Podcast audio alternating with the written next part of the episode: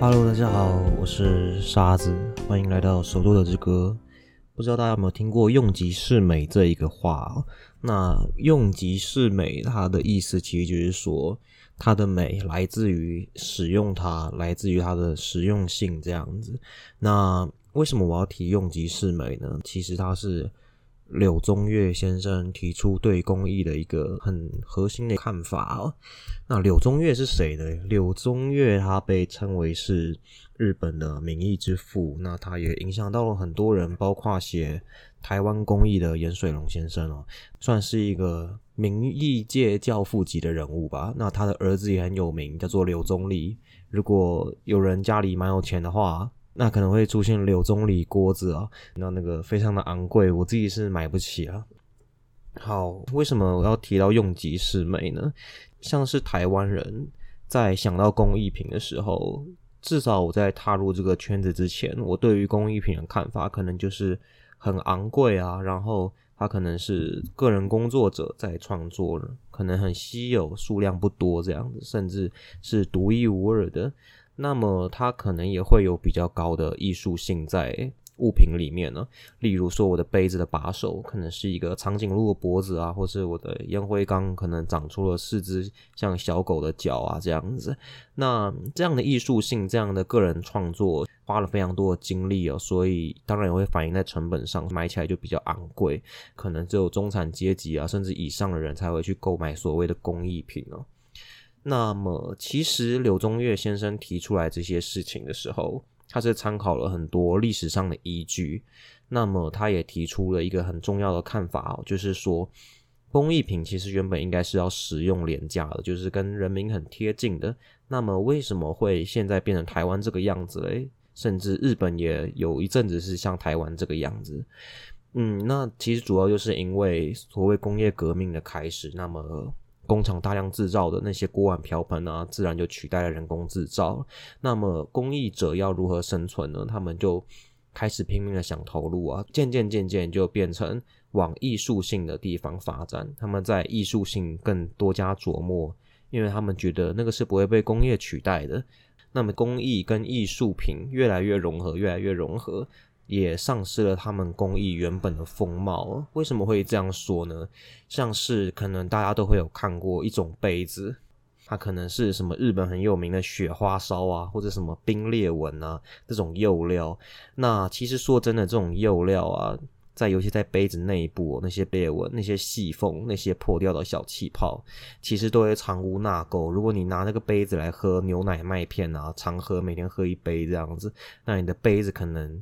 很快就会脏掉，甚至发霉都是有可能的，因为那个真的很难洗的干净。那他在追求艺术性的时候玩了这么多釉料，最后损失的是它的实用性。那么在于用极是美这个说辞里面，那它可能会是不及格的，就是它的实用性其实不怎么高。那之后就要讲到说。现在工艺家所遇到的最大的问题，就是大家现在也很努力的朝艺术性发展，但是有时候就会忽略了所谓的实用性，所谓的器物的健康美，那么就会变成一个有点尴尬的处境了。就是你的东西虽然很漂亮，但是很难保养。或者是说跟家里的其他东西格格不入，就会觉得说，那我还是去买便宜的 IKEA 好了，或者是便宜的生活工厂好了，至少一定都比那些所谓的在文创小店啊，或者是在手作市集上看到的便宜了。就我所知。像是 IKEA 才七八十块就有一个马克杯嘛，我记得。那你在手作市集上没有个三四百块、六七百块是很难买到一个马克杯的。事实就是这个样子。那这就是大家现在变成了一个很尴尬的处境。而且你说它是艺术品嘛？它其实也不是艺术品，它就是工艺。那么它就会变成一个不具实用性，然后又有沾了半点艺术性的。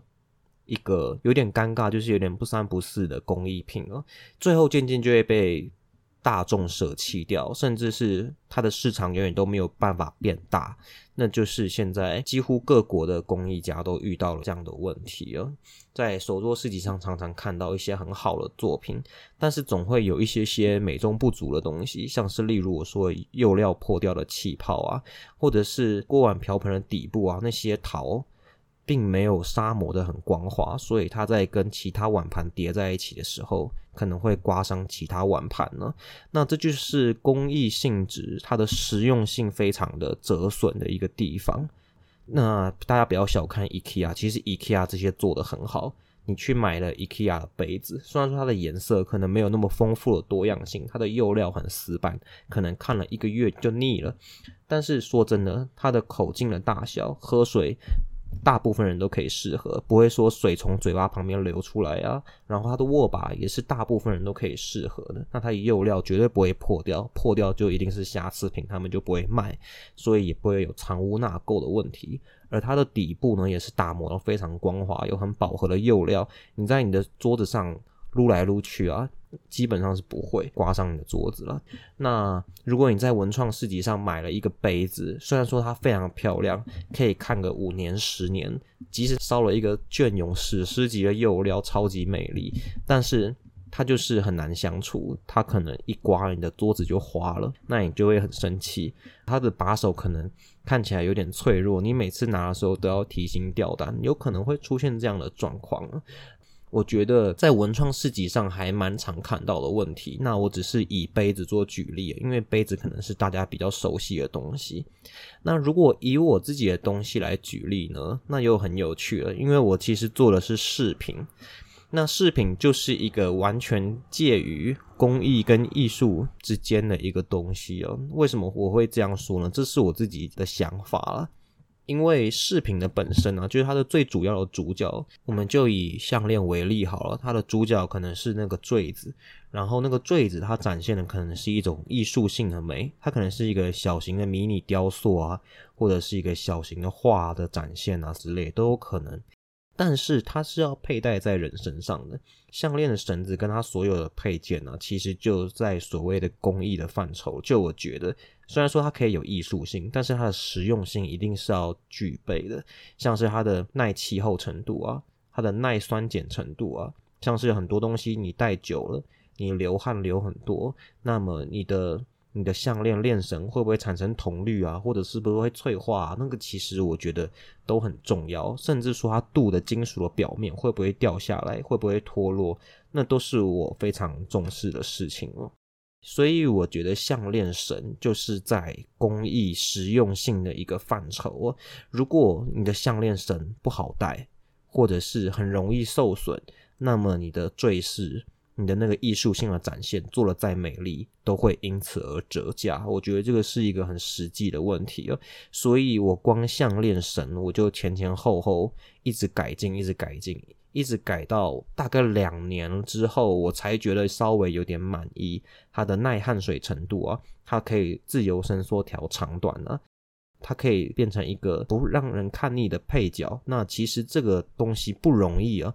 简简单单的绳子，但是要达到这几点，我说真的，我真的找了两年，最后由我自己下海亲自手编，这就是，嗯，这就是我所在意的东西了。因为其实我还蛮认同柳宗悦先生的看法，也算是我对工艺看法的一个价值的核心哦。因为我觉得不好用的东西，我真的即使它再好看，我都会再三考虑哦。嗯，真的，我不想要买。不好相处的工艺，大家也不会想要买一个可能不能放太重的柜子啊，这样很蠢嘛？或者是大家也不会想要买一个很不好相处的盘子啊，你跟其他盘子叠在一起，它别的盘子都受损了，那不是得不偿失吗？嗯，那这就是我目前对于工艺，然后引用柳宗悦先生的一个看法哦。那在于市集上来说的话，其实我有发现一些现象，就是。民众可能还没有意识到，那所以创作者他们就牺牲了这样的实用性，他们可能很努力的在展现他们的艺术性，那实用性东西都往往就被牺牲掉了。我觉得这个有很明显的例子，之前我有一个朋友，他叫小戴瓷坊，他就是做陶器的，他做的非常好。那有一次我看到他的盘子，我就非常喜欢，比如说哇，你盘子做的很好，哇，才卖两三百块，怎么那么便宜这样子？真的在手作市集上，一个盘子两三百块，我觉得算是非常便宜的价格了。那那个是一个小小的盘子，并不是一个大盘子。然后我就看到他的陶偶，说：“哇，你陶偶也是卖类似的价钱，而且甚至贵一点，那这样做盘子不是做的很辛苦，然后就会觉得有点心酸嘛？对于这个盘子来说，他就很老实的跟我说，没办法，因为现在大家其实对于盘子这种实用性的东西不太愿意花那么多钱，毕竟市场那么竞争，可能在 IKEA 生活工厂就可以买得到了。但是陶偶这一种艺术性的东西，大家都会比较愿意花钱。相较于他们比盘子还要贵，但是却卖的比盘子还要好，常常是会有这种事。所以这个也就是表示说，台湾大部分的群众在于欣赏工艺品或者是欣赏艺品类的东西，主要还是以艺术性为主的考量，大家不会那么在意所谓的工艺性质。那么工艺性质的美，除了要以它的实用度赏析。是在于那个千锤百炼的技术。那人在千锤百炼的那个工艺的练习过程中，其实。会有展现出一种接近自然的美，就是那种鬼斧神工。我觉得所谓的像大自然的鬼斧神工这样的东西，是可以在人类的手上展现的。那么这个下一次再讲这个话题好了，因为这个讲起来又是啊长篇大论。不过上次我真的去兰佐家访问的时候，看到他买一个休眠日的杯子，休眠日是也是一个我们的坛友，他买了一个休眠日的。杯子，我就就那个杯子跟他讨论了很多。说真的，休眠日那个杯子，它的釉料上的很简单，是一个芥末黄偏土黄的颜色。但是你看它的釉料，真的看不腻，真的好美，真的很美。那我觉得那个东西就是它的价值所在。你可以花可能五六百块买一个杯子，你看十年都看不腻。还是你想要买一个 IKEA 的杯子，七八十块，虽然说好用。但是他可能看半年就腻了。那我觉得那种杯子可能就很适合商用啊，在咖啡厅的老板来购买给客人使用。但是你要在家里使用，你真的想要为自己买一个好的东西，你真的想要多为生活增添一点点情趣的时候。我觉得手作商品真的非常适合。我觉得你可以花个七八百块，哇，看十年，每天让你心情很好，那是你很好的工作伙伴。你放在你工作电脑的旁边，用它来喝水，每天看到它都很开心。那我觉得这个也是非常值得的。我觉得大家千万也不要忽略这方面的美丽。那么今天的重点其实就是这样，就是它的实用性如果打折了，那它的美丽真的会折损。对我来说啊，我心中那个实用性的健康美是非常非常重要的。那么今天就差不多跟大家分享到这边喽，那之后再见喽，拜拜。